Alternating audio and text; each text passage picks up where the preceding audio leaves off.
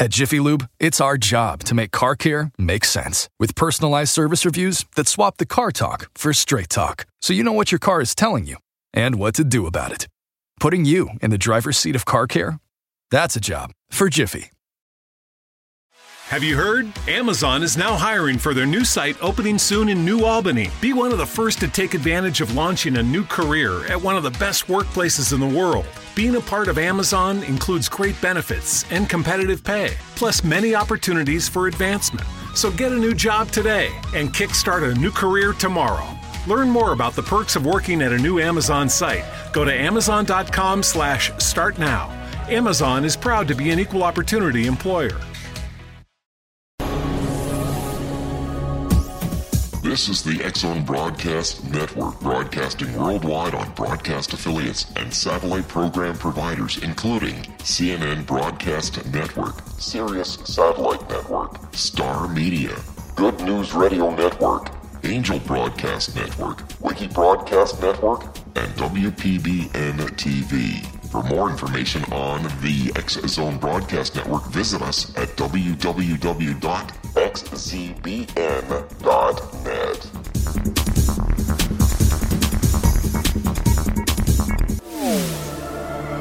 The Zone Radio Show with Rob McConnell is largely an opinion talk show. All opinions, comments, or statements of fact expressed by Rob McConnell's guests are strictly their own and are not to be construed as those of the X Zone Radio Show or endorsed in any manner by Rob McConnell, Relmar McConnell Media Company, the X Zone Broadcast Network, its affiliated networks, stations, employees, or advertisers.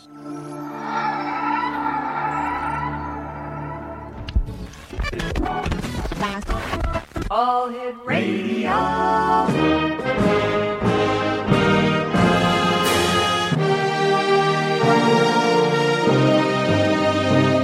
Welcome to the X Zone, a place where fact is fiction and fiction is reality. Now, here's your host, Rob McConnell.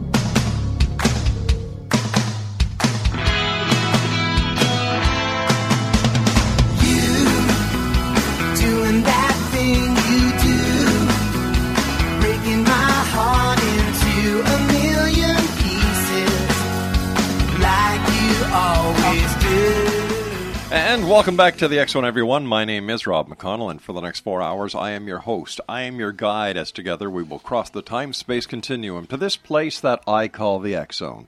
It's a place where people dare to believe and dare to be heard. It's a place where fact is fiction and fiction is reality.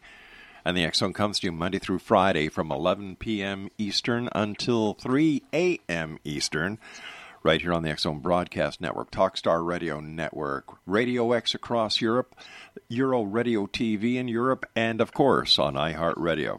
If you'd like to send us an email, X Zone at xzoneradiotv.com on all social media sites, Xzone Radio TV. And uh, to find out all about the great programming we have for you, 724 365 on the X Zone Broadcast Network, www.xzbn.net. My guest this hour is Zack Van Eyck, and uh, we're going to be talking about the Skinwalker Ranch. And uh, uh, I'm going to bring Zack on right now. Uh, Zack, thanks very much for contacting us and telling us about this this um, phenomena. Yeah, Rob, thanks very much. Yeah, no problem. It's it'll be 21 years now uh, next month that I went out on the ranch and first broke the story, and uh, I, I just don't want people to forget about it. It's pretty amazing, and stuff is still going on. So, what is your background, and why did you get involved in the investigation into this ranch? You know, I, I started as a sports writer in journalism at the age of 14. And then, you know, when I got married in my 20s, I, I went over to news. And it was fun. And I'd always been interested in UFOs. I mean, I saw Chariots of the Gods that came out, I think, when I was like 8 Uh, I'm, I'm 54 now. I was born in 62.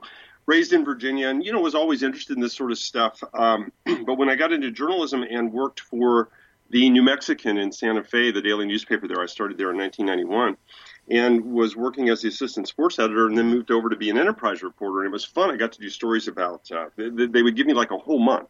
And I would do a series of stories like um, hunger and starvation in northern New Mexico, which is really prevalent there, and that really opened some eyes.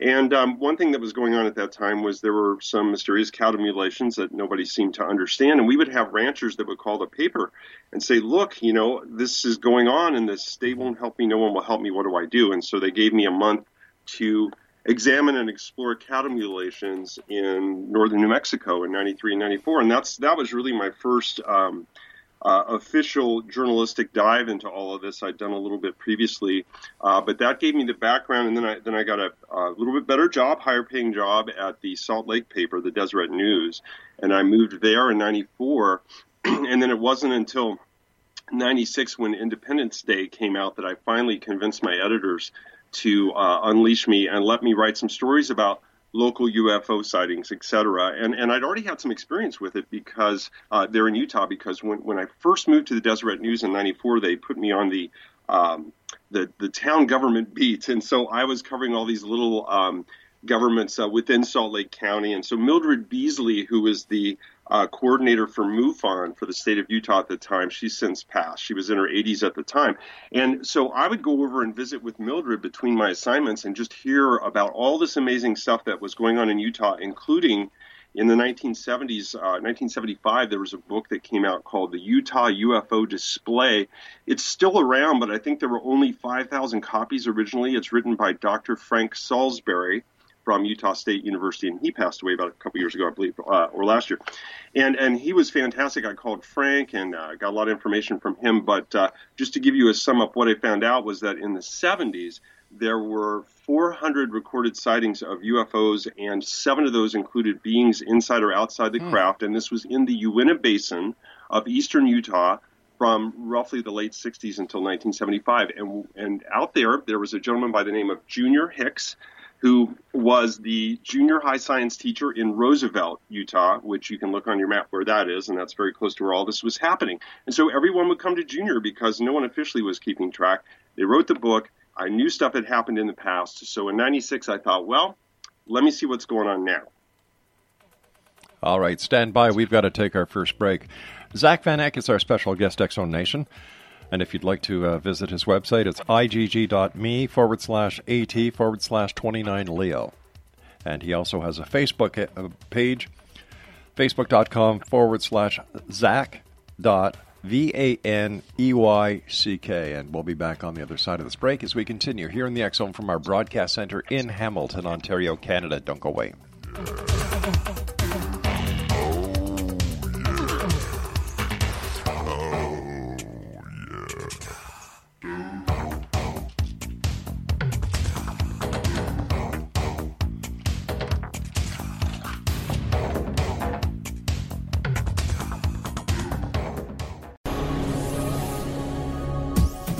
This is the Zone Broadcast Network, broadcasting worldwide on broadcast affiliates and satellite program providers, including CNN Broadcast Network, Sirius Satellite Network, Star Media, Good News Radio Network, Angel Broadcast Network, Wiki Broadcast Network, and WPBN TV. For more information on the X Zone Broadcast Network, visit us at www.xzbn.net.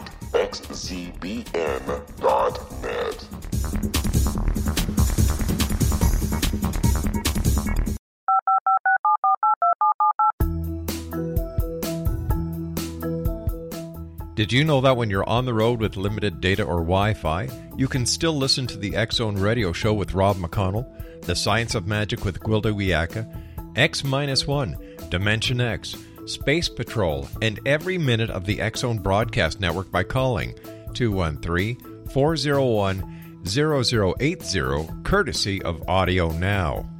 No smartphone, app, or internet needed. It saves your data plan and it's free if you have unlimited minutes. Call 213 401 0080 to listen on any phone, anytime, anywhere. Remember 213 401 0080 for the best of the paranormal, parapsychology, and sci fi radio programming anywhere 24 7 365.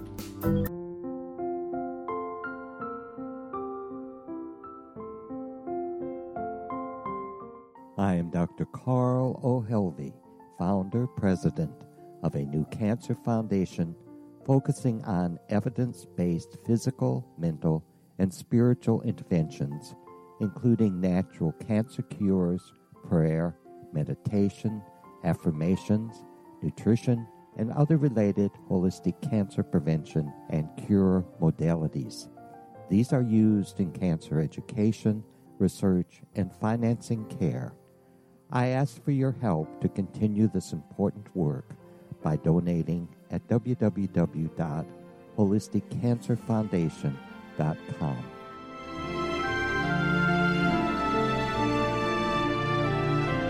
Hello, I'm Pete Marsh. With my daughter Justina, we will be presenting the new radio show, Too Good to Be True. If something seems too good to be true, it usually is. But with the help of Justina's amazing gifts, we're going to gain insight into questions that don't yet have complete answers.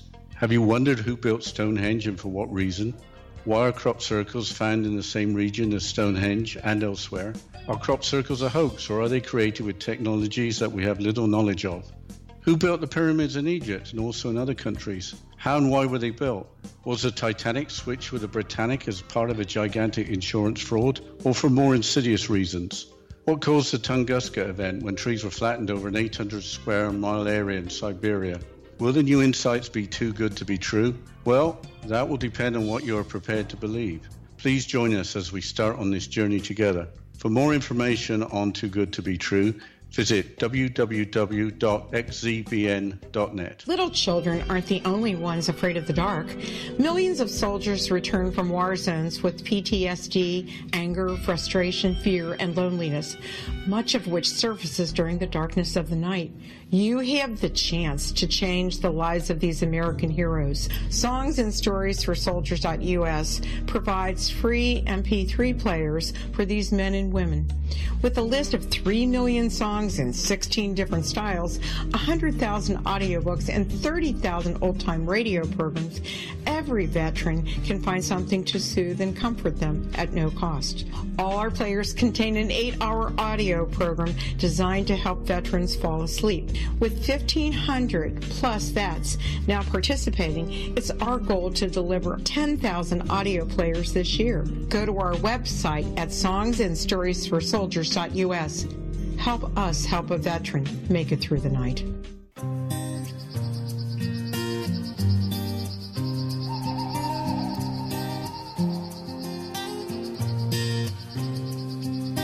Out in the field, farmers grew bread and called for the meat.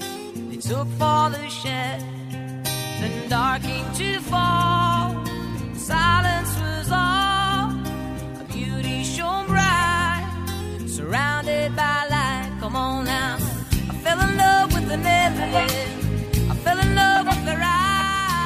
Exonation, Zack Van Eyck is our special guest. Uh, his website again is igg.me forward slash at forward slash 29 Leo. Zack, thanks very much for joining us. And uh, tell us about this, uh, this Skinwalker ranch that you did a beautiful job on setting up for us.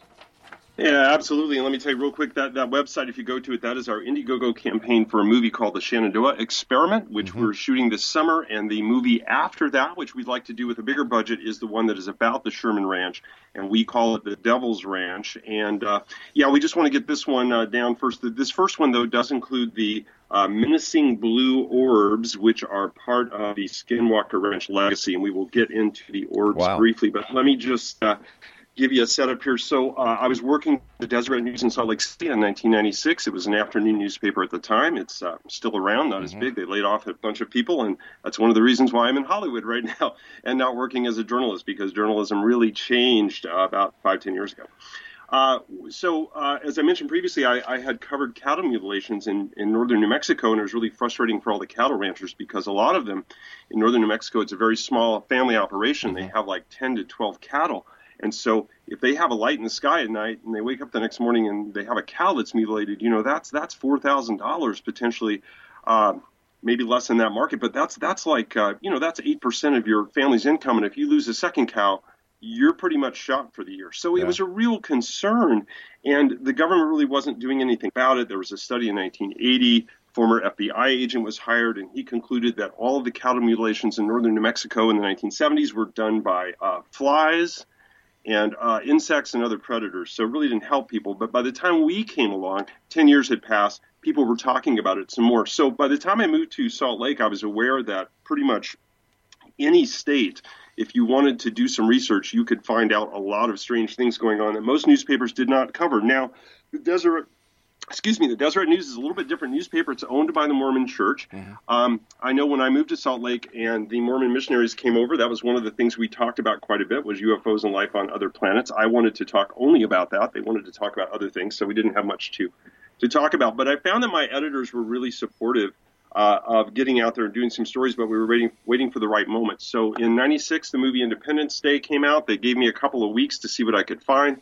I already knew some stuff that was going on. I talked to some people, some very interesting things just in those last couple of years. There was a there was a gentleman who spoke to me on the record. Uh, he was uh, in his house in Emigration Canyon in Salt Lake City late at night, very cold winter night, and he he something told him to go outside. He went outside. He looked up. There was a there was a, um, a UFO a craft. He described a disc-shaped craft where he could see through the portals. He could see people. He described them, I guess, what you would say like Nordics, like like thin, blonde humanoids. And they spoke to him telepathically and said, "Hey, would would you like to come with us?"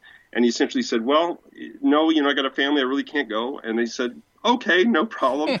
and they flew on by. So, you know, but there was like 10 different stories like that. A woman named Linus Gines up in um, Neola, I believe it was up in um, near Park City uh, had had a situation years before, and she spoke on the record about it, where she and her son saw a UFO land in the backyard.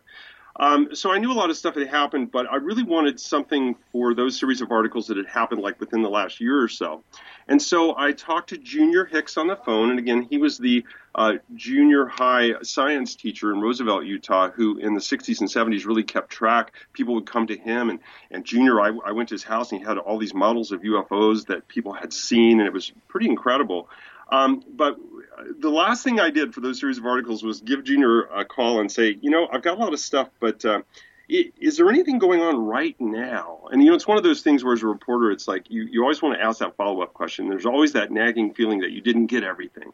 And so Junior paused for a minute and he said, you know, you might want to check with Gwen down at the bank. And that was Gwen Sherman. I gave her a phone call, and within a week, I was out on the Sherman Ranch uh, at the end of June of 96 talking to Terry and Gwen Sherman about all the crazy things that had happened uh, on their ranch, all, a lot of which they had witnessed personally over the last 20 months, and we'll get into that in just a second. So, all these sightings that, that have been going on, you know, what's your hypothesis? How come some people see these crafts, some people see extraterrestrials in, in the craft, other people have telepathic communication, and other people, nothing?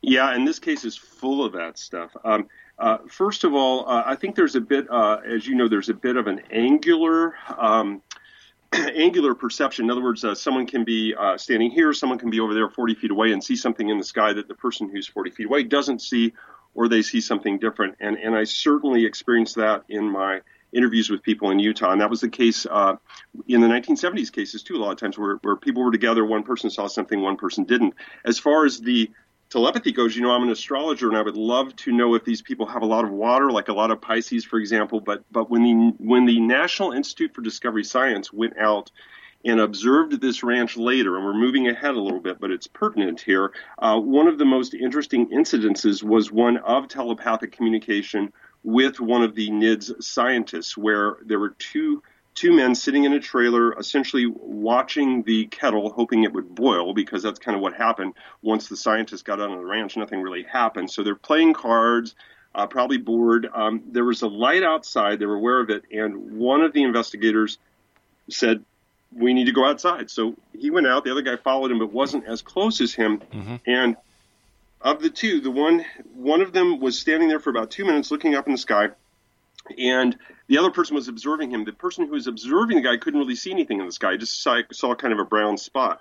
Uh, well, after those two minutes, the other guy reported to him that they that that he had seen something, and they had communicated to him, and telepathically, and and basically what they said was that um, they were doing the same things. They were both doing the same things, but their roles were reversed. which I thought was really interesting. And uh, they, they told him also that whoever they are, uh, they have the advantage, and humans can't stop them from doing whatever they want to do. Hmm. And then and then they basically said, well, we're going back to work now. But but the guy was really freaked out and and didn't go back. And so uh, and that is something that's interesting. And John Alexander, who uh, was uh, one of the NIDS officials, in fact, you you can find a pretty good video of John Alexander. It's a PR piece, but it's pretty good. It came out, I think, in 2013. It's on YouTube, and he talks about the ranch a little bit. But, but uh, John basically said in that uh, interview, he did say that there does seem to be some people who he used the word sensitive, some people who are sensitive and are able to pick up. Uh, information telepathic communication and i don't know if if they whoever they are, are are aware of that and then choose people or or what it's all about but there definitely does seem to be a telepathic component to it and and the and the Shermans felt that a little bit too once they got on the ranch as well. What do we know about the Shermans as far as background is concerned? You know, uh, solid, solid, um, stable, just salt of the earth people. Terry is, uh, you know, in fact, one one thing that people have said about our screenplays, they don't believe it because they think the family would have left sooner. And I'm like, well, this is real life. Terry is not about to let anybody dictate what he wants to do. And he had this life vision. I mean, he's from Arizona. He went to school at Washington State for animal husbandry. He became really good at um, creating a hybrid breed of Angus. And that's what he wanted to find a big ranch so he could have a lot of cattle and sell his hybrid Angus, which bring a pretty good price on the market. Well, guess what? That he had other cattle out there too, but the hybrid Angus were the only ones that whatever it is, the mutilators, the only ones that they bothered. Uh, but Terry was determined to defend his ranch, and so and that's one reason why the family saw so much stuff because he's always out there with a scope. He's looking. He knows where these these three different types of craft they see flying through the air. They they they see red balls. They see blue balls flying through the air. The blue balls are the ones that seem to indicate that a cattle mutilation may be on the way. That mutilations take place uh, during the new moon, and so Terry is processing all this with Gwen, and they have two kids who I believe were, I think, nine and eleven. I want to say, and I'd love to talk to those kids now. That's something I want to do this summer. But, but you know, they're just normal folks, and you get out there. And Terry told me, he said, and here, here was the deal, Rob. It was like I, I, I, I had connections with Robert Bigelow. I felt Robert Bigelow would jump at the chance of buying this ranch. Mm-hmm. So my deal with the Shermans was like, look, I have been covering this for several years. I have I have 11 pages of people who have had things happen to them. Let me share this with you, which I did. And they called people and they felt a lot better, I think, after talking to some people who, who'd had some similar experiences. And then within a month, Bigelow was out there. Uh, Linda Moulton Howe had Terry on on uh, Dreamland that night because I was familiar with Linda from having done the cattle mutilations in New Mexico. So at least what happened is Terry was and his family they were able to get off the ranch. Bigelow bought the ranch. I heard for a little less than what Terry paid for it. But they were just when they spoke to me, they were just at their wits end. They didn't know what to do. Terry had already tried to sell the ranch, and he didn't want to sell it to a family because of everything that happened to his family. It was just too scary. Didn't want to sell it to a hunting club. He figured that could be trouble. So what do you do? So a reporter comes out. He he gives us the story, and Robert Bigelow, uh, about a month later, comes out to the ranch. I think it was less than that, and uh, ends up buying it and bringing his National Institute for Discovery Science onto the property to study the phenomena. And what has been found out about the study of the phenomena with all the uh, all the research that's been done to date?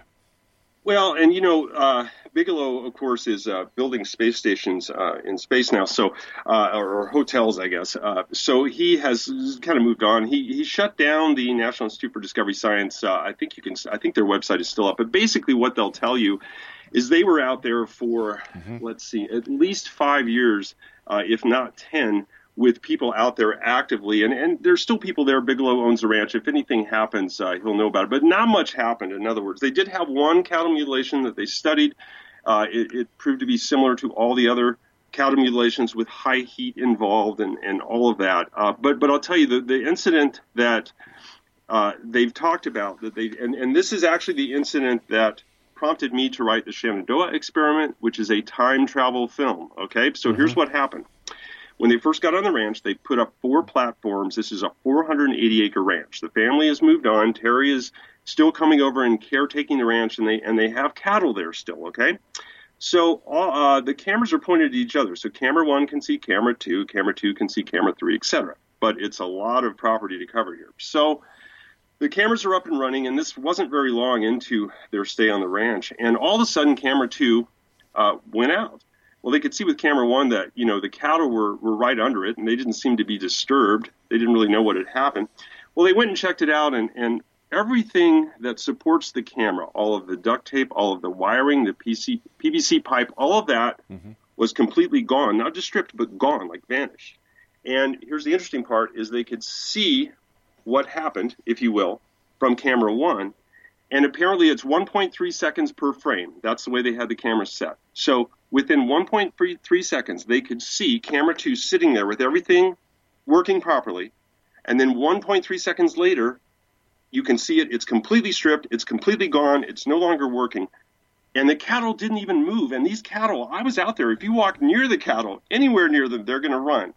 So what happened in that 1.3 seconds? And and that's and we talk about um, angularity, and we also talk about um, time because to me there are just some some elements of this story and other stories where okay, how did they do that? How how how was whatever did it not seen, and also apparently did it in a very short amount of time? Zack, stand by. We've got to take our break for the news at the bottom of the hour. Exonation Zack Van Eyck is our special guest, and his uh, website is igg.me forward slash at forward slash 29 Leo. This is the X Zone. I am Rob McConnell.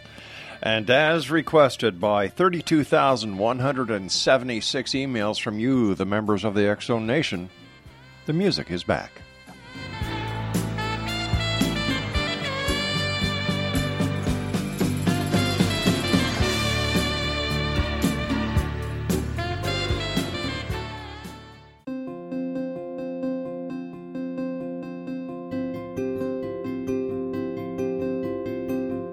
Are our personal gateways into infinite wisdom. Don't miss shamanic counselor and indigenously trained dream decoder Sandra Corcoran's inspiring book, Shamanic Awakening Between the Dark and the Daylight. This remarkable work chronicles Sandra's 35 years of experience with diverse wisdom keepers and her initiations throughout the Americas and across the British Isles, Turkey, Greece, and Egypt. Sandy's knowledge of symbology, psychology, and myth influence her dream blog and workshops. Sandy offers private tarot readings, international journeys, a meditative CD, as well as her book, Shamanic Awakening, to encourage you as you navigate this earth walk, creating a deeper connection to yourself and all that is. Find this and more at Sandy's website, starwalkervisions.com.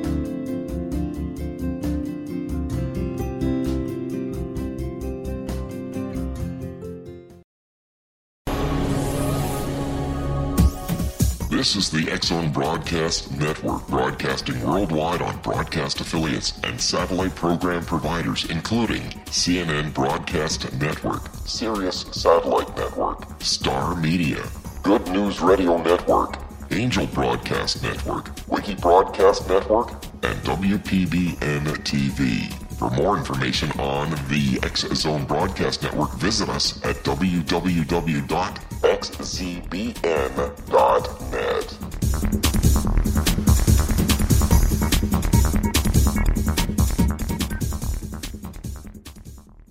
How would you like to be able to read other people's minds? Well, the next best thing is here. When you know how to read a person's name, you know how the person thinks, feels, and behaves. Each letter in our name holds a key to unlock our true essence. Our name contains both our gifts and challenges in this lifetime. Namology science discovers personality secrets hidden in the placement of the letters of our names, including the first and last impression people remember about us. Sharon shows us how to interpret the arrangement of letters as outlined in her book, Know the Name, Know the Person. Sharon Lynn Wyeth created namology science after 18 years of research and testing her theories and has supported thousands of people around the world in understanding themselves and others better. You'll enjoy Sharon's unique teachings as she shares her system to learn the gifts behind your given birth name. Even if you don't like your birth name, there are jewels in this book. If you're thinking of changing your name, ready to name your child, or wanting to get along better with others, this is the book for you. If you'd like to improve your relationships and change your life for the better, get the book today, Know the Name, Know the Person, or visit www.knowthename.com. That's www.knowthename.com.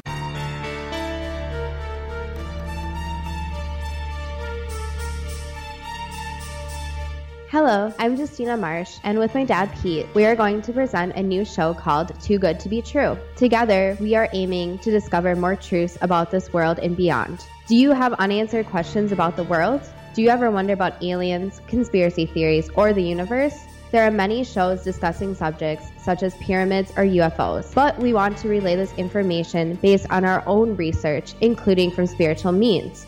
Hopefully, listeners will be helped with their own beliefs and will appreciate the psychic insights that add to the previous research and information. We both look forward to sharing this insight and beginning this journey with our listeners. Visit xzbn.net for more information about when to listen.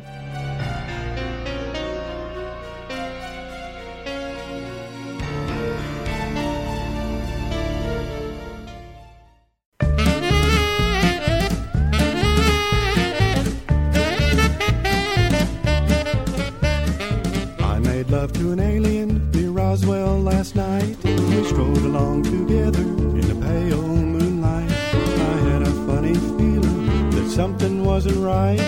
I made love to an alien last night. Next donation, we're talking to Zack Van Eyck. Uh, his website is igg.me forward slash at forward slash 29 leo. Thanks very much for joining us, Zack. Tell us more about the uh, the people who originally owned the Skinwalker Ranch and, and the experiences that they had. Yeah, Terry and Gwen Sherman uh, and their two kids uh, lived on uh, what we now call the Skinwalker Ranch, which uh, is in eastern Utah, and it was um, it was left alone for about seven years before they moved on to the property. And there's some interesting uh, history with it, and, and they found out a lot of that history as they once they got onto the property. But but basically, you're talking about. Um, you know, just an, av- an average rancher guy who wants to wants to do what he loves, get out there, find a big ranch, have a lot of cattle, make some money, and do what he's good at doing, which is uh, creating a genetic hybrid of Angus cattle that bring uh, top dollar at the auction. But uh, that kind of backfired. Terry Sherman thought he had a great um, property to buy, 480 acres, very near where his wife was from. His wife is from the Uinta Basin. Terry's from Arizona and went to school uh, up in Washington. But um, this is what he wanted to do. This was his life dream, and the price was right, and everything looked great until they got on the property. E- even before they moved on to the property, there was some some interesting things that happened. They started to see some circular depressions. There, there was one out in the field that, that was kind of close to the tree line, and Terry just it was kind of eroded a little bit. Terry figured somebody just uh, pulled a tree out of there, maybe. Uh, but then he started seeing them in the middle of the pasture where you wouldn't think the trees would be, and certainly weren't, as far as he knew. And then there was an occasion where, before they even moved in, they had come over. I think they were moving in. They were putting some stuff up, and there was a Terry described it as kind of like a like a wolf dog, but it was huge. It was like 800 pounds. It was something they'd never seen before. And it was kind of lumbering around the property and, and was threatening. And Terry shot at it and, uh, several times. And, and I know he said one, one big patch of hair like flew off, like one big peach, piece of uh, you know hair and skin, but didn't faze the animal. And the animal ran off. Uh, okay, never seen anything like that before. And then little by little, more things here and there. And again, they lasted about 20 months on the ranch. They found out later that the Ute Indians who run the water treatment plant there, uh, that is on the road going towards the ranch, when they moved in, they um, and, and Terry got to know them later, but they, they took a pool to see how long the family would last because the local Indians uh, know about that area, that ranch, and they don't go on that area. Uh, and the longest bet apparently was 18 months, and they they beat it. So I don't know who won the pool, but uh, 20, I think 22 months is how long they were out there. But um, all sorts of strange things. In addition to seeing um, later, especially creatures that you don't think belong in this time period, like there was some sort of velociraptor or something in a tree at some point. Uh, there were the biggest thing I'd say is that uh, after a few months they were on their front porch and they started seeing the windows in the sky open up, if you will. And whether or not it's some sort of uh, tear in the electromagnetic fabric uh, of our planet, as, as Linda Moulton Howe has uh, talked about, or in this case, whether it was some sort of cloaked ship or something with a different environment on the other side because what they were seeing, and they saw this many times, and they sat there on their porch and watched it again from about 400 yards. But Terry has several high powered rifle scopes, so they were able to see it pretty well. And what happened is these circular openings. They were about a hundred feet in diameter. They would open up. There were a total of four of them that would open, and they were always in the same position in the sky in relationship to each other, about 100 yards away from each other. Wow. And on the other side, you could see this sort of auburn sky, and at times you could see a blue sky. So it's it's almost like, you know, was that another reality on the other side, or is it such a large cloaked ship? That only opens to allow smaller ships in and out, which is what was was happening. Does it have its own environment, or is it something completely different? But it's pretty interesting, and it also Terry also was told by a rancher um, six years before that. This rancher lived down near Price, Utah, so about 80 miles away southeast. That he had the same thing happen, where there were cattle mutilations, and he saw these openings in the sky where ships would come out, come in and out. And so at least Terry felt like they weren't alone, but that wasn't really helping them because what they would see is they would see three type, two types of craft that would come out. One was the box-shaped craft, which was like a large refrigerator, basically like like eight feet by six feet. And I believe it had it had very, if any wings at all, they were very small. It was mostly just a box. It had a sort of an auburn, auburn pulsating light behind it, and then on the front, it see. Oh, you, you Terry said you couldn't see where it was coming from, but but there was the projection of a beam that they described. It made it look like it was it was sunlight. Okay, middle of the night, new moon, and you've got sunlight on the ground coming from somewhere apparently the front of the craft or around the craft. It and and the beam would go. It, it could go down to about ten feet, or it could widen up and brighten up the whole pasture. So they would see this a lot, and it often seemed that these uh, boxcraft were following sort of a grid where it would, it would go down and then it would hit the bottom of the pasture and it would make a 90 degree angle and then another one and come back up the way it came just uh, you know 10 yards away that kind of thing as though it was searching for something What do And the then- uh, what do the experts say? Uh, What does the military say? What do the local law enforcement officials say about? well, you're not going to get thing? much uh, out of them at all. In fact, I never got anything official out of Hill Air Force Base or, Mm-hmm. or really anyone. Um, basically, we we talked to um, uh, Hatzidakis was his last name. I believe it was Stephen. He was the um, and he may still be there. He was the sheriff, deputy sheriff. Uh, for Uinta County, and, and we talked to him quite a bit. And you know, the the, the local um, the local guys really couldn't do much. I mean, he he said that the problem with the mutilations, and in fact, the Shermans, uh, their neighbor had two also at the same time. He said usually the ranchers call us late. We go out there, it doesn't look like anything. We can't really do anything, and they really can't do anything unless unless they can find the perpetrators. But they don't really know. Now, as far as the military is concerned, um, there was nothing ever official. But Terry actually knew somebody at Hill Air Force Base, and he there was a guy who was coming out in a car in a truck and kind of seemed to be observing things. And a lot of this happened after the the immediate, um, eh, sorry, after my um, articles came out, is when sort of six months uh, before that they hadn't really seen anything. But then this guy from Hill Air Force Base was there. Terry confronted him. He said, "Yeah, I'm from Hill." Terry, uh, Terry said, "Get off my land." Uh, the guy came a, a couple other times, saw the same vehicle. Terry saw a different license plate each time. And so Terry eventually did his own research and called his friend at um, Hill Air Force Base and find, found out who the guy was, but but didn't really get much more than that. He thought maybe he was he was working on his own. Um, there was a guy from the Navy, two guys from the Navy, allegedly from the Navy, that came out and poked around and were really curious and got some information and left and never came back. Um, What about what no- about other what about other uh, UFO investigative uh, organizations such as MUFON? Did they come out and do an investigation? You know, I, um, yeah, I'm not sure about MUFON because I, I, I think Mildred. I'm not sure Mildred was still around. Then I think she was. Um, yeah, I don't remember what they did. Now, I, I think a lot of it was kind of what happened at the time is because uh, Bigelow swooped in so quickly. What everybody was saying was, "Oh, hey, now this uh, who this millionaire guy has taken over the ranch, and and we don't have any information now." So it was like uh, there really was no way to study or get on there or, or or make your own opinions because eventually you know it was quickly locked down and eventually they did release information. But that that was the backlash I think that Bigelow got. But you know they said they were trying to do things the right way and look at things scientifically. And that I think that's great. That that's a great way to study it. But what they found out is that you really can't find scientific fact. They basically just left it at it is a precognitive sentient phenomena. And John Alexander will tell you, you know, it, it's very real, and it is in control. And and you know, he, he they talk about calling it like the trickster, and that's sort of where the Skinwalker uh, moniker comes from, the shapeshifter. But uh, I think it's much more than that. But the trickster element is very prevalent in this because, uh, as the NIDS researchers found out, if you and Terry found out as well, if you because they interrupted a couple of cattle mutilations, so if you try to stay one step ahead of this phenomena, it seems to be precognitive. It seems to know what you're doing, and it seems and Terry found that to be true. There was one time he said he saw a craft 400 yards away. He started walking towards it. He got 300 yards away and it started to move and signaled to him and it knew he was coming. So they always felt like they were being watched. Okay. And they had dreams as well that were telepathic. And and uh, go All ahead. right, let, let- let- me ask you a question here. You know, if if Terry was so confident that these craft would be coming back, how come there's no photos? Well, actually, um, they videotaped the craft. I think they said, think seven different times. Um, the one that they got that was supposedly really, really good early on, Terry took it to a guy in town, a guy who said he could look at it and enhance it.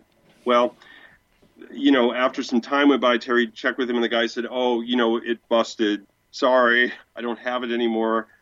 One of those things. Uh, that was the best one they had. They had another one that um, a kid, one of the kids took, and they said it was just it was just a little bit too blurry. But they really did try. But the thing you have to realize too, they would go four months without anything happening, and often when things would happen, it was just simply when Terry and his kid or his nephew or Terry and Gwen were out on the ranch doing things, and Terry tried to be fairly prepared. Of course, this was you know '96. Uh, you didn't have a phone camera back then easily, but uh, yeah, they they did make efforts and they did get things, uh, but nothing that anybody really ever saw. Uh, and NIDS tried to do the same thing allegedly. How about now with the. Freedom of Information Act getting radar trackings of those dates and times to see if there was any radar occurrence?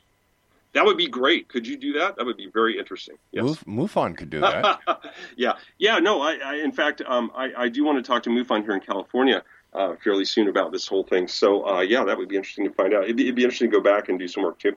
And and, and believe me, there's many many uh, stories that are not being revealed. Even when Terry and Gwen spoke to me, uh, Terry told me he said I, I can't tell you everything, and they, and they didn't tell me about the uh, menacing blue balls in blue orbs in the first interview, and I can understand why, and I can tell you about that next. All right, so I, I I I understand the enthusiasm behind behind the whole project, but where's the where's the where's the meat? Where's the proof? That's exactly what the National Institute for Discovery Science said as as they walked away. They said we don't have the proof. we tried. There is no proof. Absolutely none.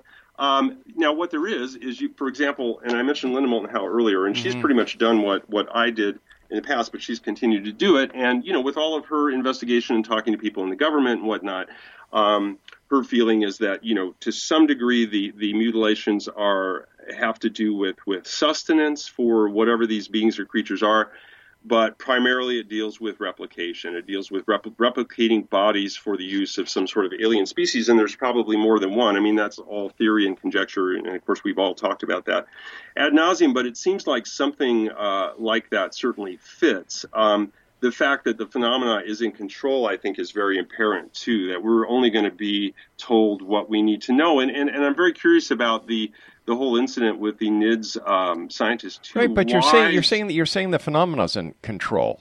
Could it be Mm-hmm. that there is no phenomena to control? Yeah, sure. Uh, would you like to go live out on the ranch for two years? sure.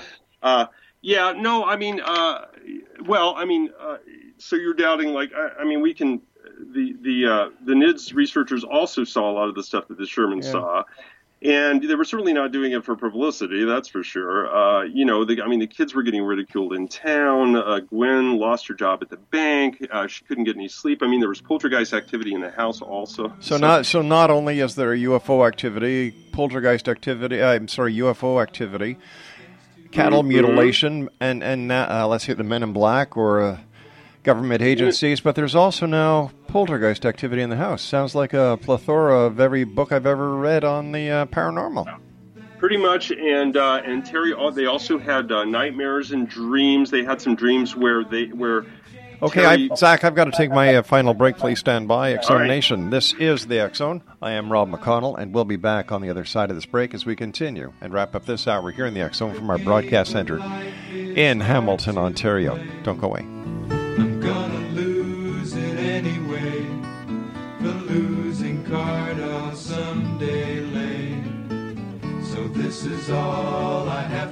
Say.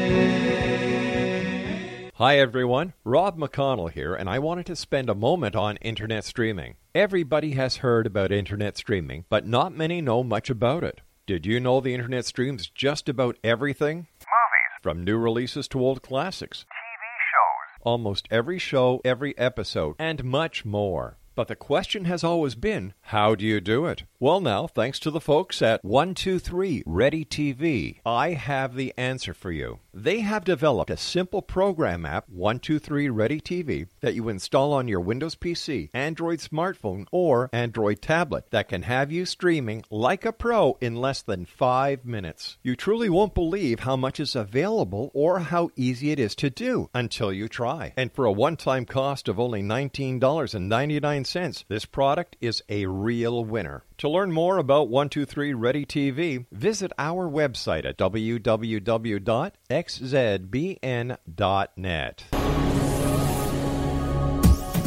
This is the X Zone Broadcast Network, broadcasting worldwide on broadcast affiliates and satellite program providers, including CNN Broadcast Network, Sirius Satellite Network, Star Media, Good News Radio Network, Angel Broadcast Network, Wiki Broadcast Network, and WPBN TV. For more information on the X Zone Broadcast Network, visit us at www.xzbn.net.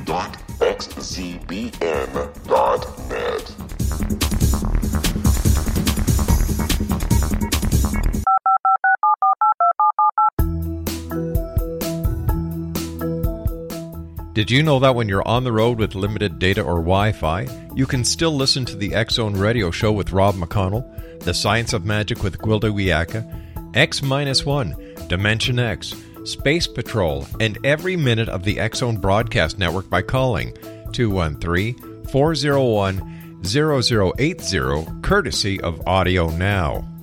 No smartphone, app, or internet needed. It saves your data plan and it's free if you have unlimited minutes. Call 213 401 0080 to listen on any phone, anytime, anywhere. Remember 213 401 0080 for the best of the paranormal, parapsychology, and sci fi radio programming anywhere 24 7 365.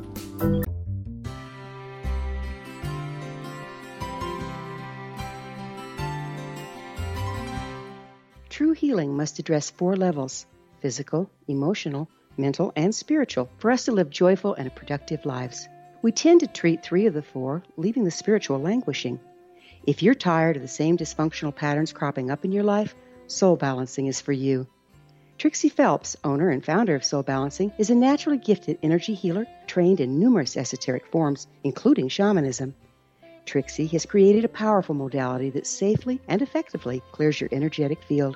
A soul balancing session can remove interference, heal trauma, and restore your hope. Contact Trixie for a life changing long distance session today. www.soulbalancing.world.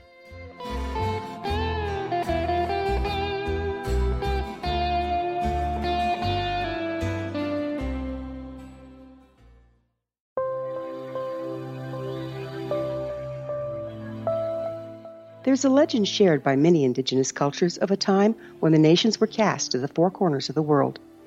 Each nation was given a body of sacred knowledge that held a different portion of the truth to preserve. True reality could not be known until all the nations reunited, combining the information. If a single one was missing, the world could not be reborn and darkness would prevail. The Science of Magic Radio is dedicated to reuniting the sacred knowledge. With the understanding, none of us has all the answers, but together we can open new perceptions and possibilities. Through our combined vision, the world can be reborn into a place where darkness no longer prevails. Join me, Gwilda Wiyaka, and the Science of Magic daily on the X-Zone Broadcast Network, xzbn.net, or visit us at thescienceofmagic.net.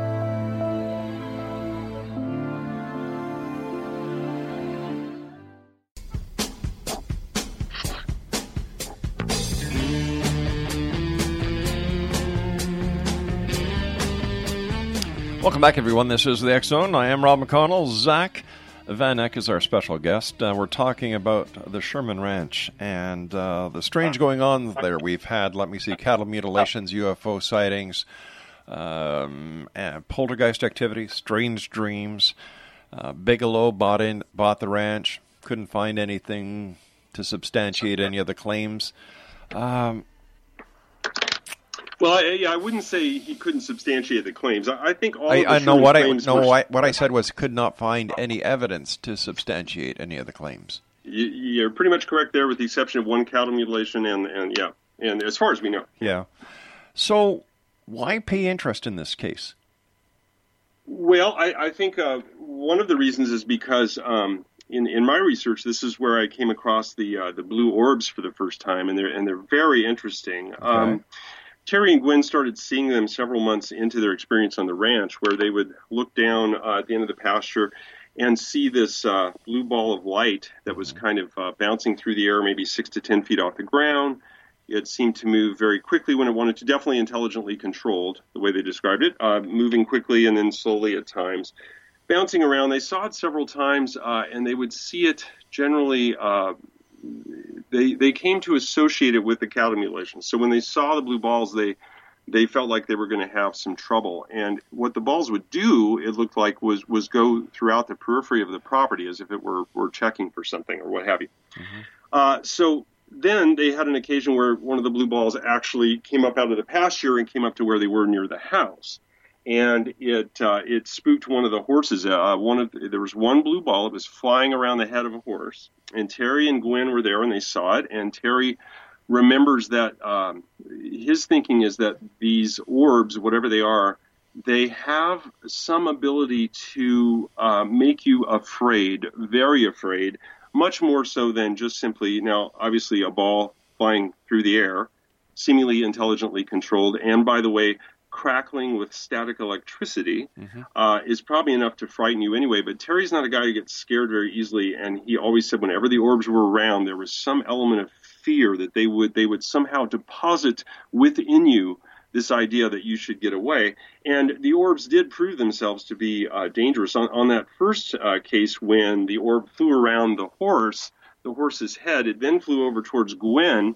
right at her, and she had a flashlight, so she shined the light on it, and that seemed to distract it. Uh, The minute you shine the light on it, it, it goes away. It, it went around, flew around a little bit more, and then and then left. And Terry described it as uh, sort of a glass, glass or opaque ball, uh, maybe softball size, maybe a little bit bigger than a softball, uh, with kind of a, a liquid, a, a blue liquid that he said would sort of sit at the bottom half of the circle, and it was almost like it was starting to boil. It was some kind of liquid, and then he also noticed that when it would move, the the liquid would overlap, and there was almost like one dark blue and one lighter blue, and and you know because they really got to look at it up close.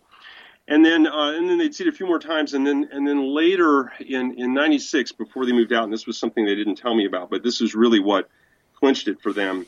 Uh, they didn't tell me about this originally, but they talked about it later. And what happened is Terry saw another one of these uh, blue ball, blue balls, and and they'd seen them before, and they were irritating, and they always knew that they kind of, you know, meant trouble. So uh, it's 300 yards away, bouncing around the pasture. The the dogs, of course, see it and aware of it. Um, he's got the, three dogs, three heelers. He's got them on a leash. And Terry says, you know, I don't really know why I let him go, but I was kind of frustrated anyway. I just I just let him go. So the dogs take off and they run down the pasture, and Terry's watching on a scope.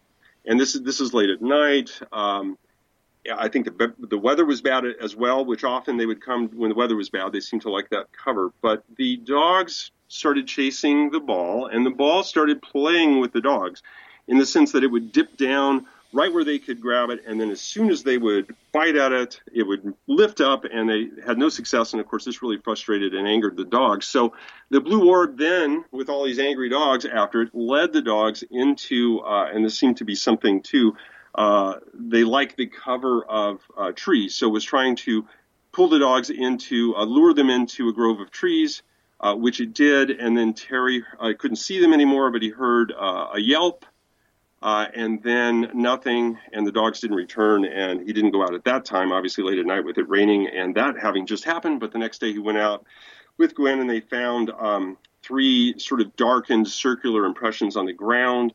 and there was sort of a an, an apple butter greasy like sort of substance in the center of those three, uh, which is somewhat consistent with with the cattle mutilations that Dr. Altschuler has uh, looked at, and uh, they no longer had dogs. So at that point, uh, Terry and Gwen were uh, ready to leave.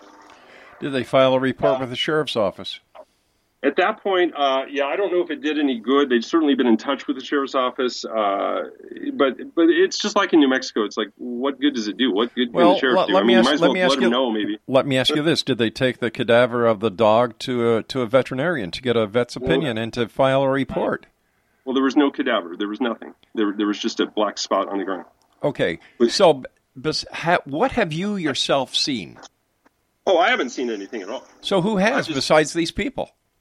Um, about I'd say, well, at least 400 people in the Uinta Basin in the 60s and 70s. No, I mean on this ranch. On this ranch, all the all the examples you've given us tonight about well, what's me give you going on. Okay, ranch. there's a guy named. Well, I know what you're looking for. There's a guy named Dean Dean Durhawk who I interviewed, and he was 11 years old in 1980 when he was on his uncle's property, which is right across from the ranch, and Yeah. he saw a silver disc uh, land on the ranch property. He was out on a horse by himself, and uh, and he also saw something uh, get out of it, and it uh, it freaked him out, and, and he left. So that's the one story I can tell you as someone who did see something on the ranch lawn before the Shermans moved in. Now the other thing you have to realize too is there's a long history of the ranch before the Shermans got on there, including uh, ranch hands who came out and talked to the Shermans afterwards and told them about the experience that the Myers has had there. Because the Myers uh, had the house for a long time. Mr. Meyer died in 1980. His elderly wife lived there for seven more years, and the woman who took care of uh, her encouraged her to get off the property because there were too much strange things going on. Uh, the Myers had four chains for they had four supposedly ferocious dogs. That's what the workers told Terry uh, that they would put at each of the doors. Uh, inside the house, there's locks on the inside, sort of like a panic room. Also, um, there are there's lots of Utes uh, legends and information. For example. Um, the, like I told you before, the Utes uh, consider that area off limits, never go over there. When when Terry bought the property, what you're required to do over there, because there's a lot of private property, Indian property, is get an archaeological study that shows whether or not there are any Indian artifacts there. And the Indians said, no, you don't need that. It's okay. We know there are no artifacts there. We never go there. We know that's the Skinwalker Ranch. So it's it's uh, completely within the Indian culture there. They're very aware of it. That strange things go on there. Uh, I think uh, what the Shermans experienced was unusual because of uh, who they were and what they were trying to do at that time. Uh, for all we know, things have been going on for a long time. Um, I, I don't, yeah, I don't have any doubts that the, the, the Shermans are genuine because uh, there's no reason why Terry would leave that ranch uh, otherwise. I mean, I mean that's his goal is to raise hybrid cattle. That's that was his dream. That's what he But wanted if- to if do. we're looking- his if dream we're- went down hard. Yeah, but if we're looking at twelve cattle, that's not a ranch. Well, he has hundreds of cattle, but 10, 10 were mutilated or disappeared. Um, what I was talking about earlier is in northern New Mexico, a lot of the small ranchers, I they see. have one or two But one- no, but but, Terry, again- Terry had hundreds of head out there. So, but yeah. once again, push comes to shove. There's no evidence. A lot of hearsay. Well, and and that's you know, is is it hearsay or is it eyewitness report after eyewitness report after eyewitness report? So you know, eh, that's okay. I mean, people who if people don't want to believe the Shermans, that's fine. That they but but if people want to be open to the idea that possibly this family experienced something unusual and may have contacted another side, whatever that side is. Uh, then I think you know, and things like this have happened elsewhere. I mean, it's not you know, this isn't the only report. Now, the blue balls are are pretty interesting. That I think is fairly new, and of course that's in our film. And I'd love to hear more cases about that. But once again, once again, there's no eyewitness. Uh, all right, there there may have be there may be second and third hand uh, stories about it, but when it comes when push comes to shove, there's a lot of hearsay. There's a lot of mm, you know a lot of non-substance. It's another story. It's another Roswell. Yes, and, and the National Institute for Discovery Science and Bob Bigelow and all those guys, they, they would agree with you entirely. Yeah. Absolutely. Because that's that's what they came away with. Ultimately, other than other than a camera that shows mm-hmm. another camera being completely stripped in 1.3 seconds with no explanation. That was really the, the only thing they came out of there with as far as physical evidence. And the cow that, that was mutilated, they did uh, have a necropsy done on the on the cattle. And what was the results uh, of the uh, autopsy on the cattle? Yeah, I think you can still find it online. It was just like all the other cattle, cattle mutilations with uh, high heat laser uh, of some type being used. Uh, I believe they did send those to Dr. Altschuler, who uh, worked for uh, Bigelow and another of uh, Bigelow was funding him for a while. Uh, he was just looking at cattle mutilations and trying to figure out uh, what My- they were all about. See, one of the biggest questions I have is why would an intelligent race who is using cattle for experimentation or for whatever reason, why would they leave the evidence there to be found? That does not well, make probably sense. probably because they know we can't do anything about it, and why why would they care? It's just like somebody uh, drinking a soda and throwing the um, can into the garbage because you don't need it anymore. You know, I, I don't Yeah. think they I, I don't think they care what we think because that was part of the point was that with the telepathic communication, if it was real, it was basically saying, look, we're doing what we're doing. You're not going to understand it, but you know. Zack, I want to thank you for joining us. Great having you with us. X Zone Nation, our guest this hour has been uh, Zack Van Eyck talking about the uh, Sun Walker Ranch. I'm sorry, X Zone Nation. I I just can't get into this. I really can't. A lot of hearsay, and if Bigelow walks away from it, yeah.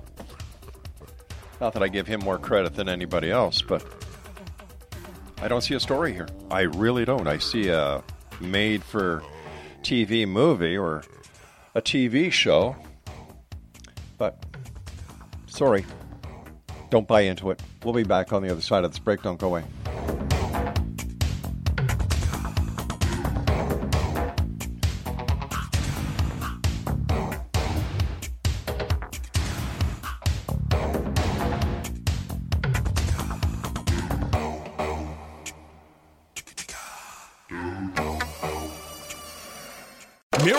A $50,000 cash prize playing Chumba Casino online. I was only playing for fun, so winning was a dream come true. Chumba Casino is America's favorite free online social casino. You too could have the chance to win life changing cash prizes. Absolutely anybody could be like Mary. Be like Mary. Log on to ChumbaCasino.com and play for free now. No purchase necessary. Void where prohibited by law. 18 plus terms and conditions apply. See website for details. The voice in the preceding commercial was not the actual voice of the winner.